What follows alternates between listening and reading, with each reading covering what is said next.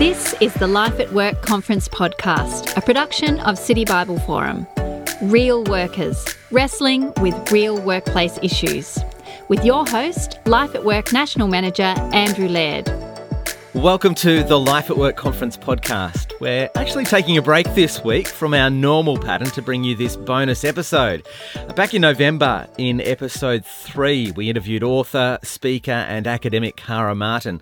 It was a really fantastic chat, and Kara had so many pearls of wisdom and practical advice, so much so we couldn't actually fit it all in our normal episode. But rather than you missing out, we thought let's bundle up a portion we couldn't fit in and release it as a bonus episode. So here it is. In that episode, Kara shared her thinking on workship, how work and worship should be connected.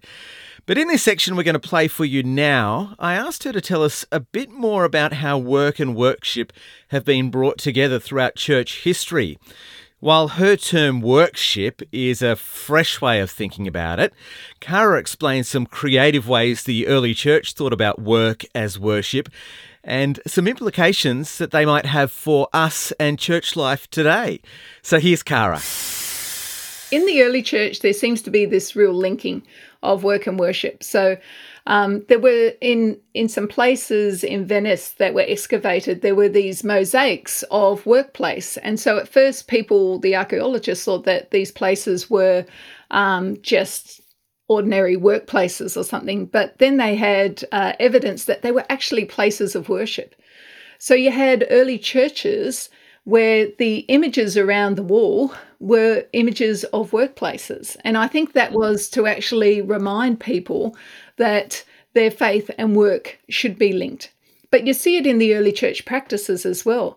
Uh, so for their communion, um, it was actually a meal, and people would bring the the uh, their work to church to have a meal together. So the baker would bring the bread, and and the person who grew um, grapes would bring fruit, and and someone would bring um, other elements. The the the potter would bring some uh, bowls and so on to to eat from. So so the actual meal at the table where people remembered Jesus would actually be literally the work of people's hands being brought and offered to God. So there was this intrinsic link, and people would bring other aspects of their working to the church, and they might either be used in worship itself or it might be used um, to pass out to to um, uh, poor people or all other things. So so there was this intrinsic link. People would come to the church and they would offer things then uh, unfortunately, I think what we have is a tale of Greek philosophy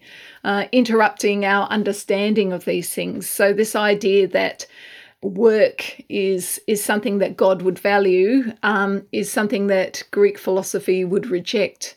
Um, and there's this separation between body and spirit or body and soul, which I think has permeated such that um, gradually over time, the church seems to have separated, compartmentalized work and faith.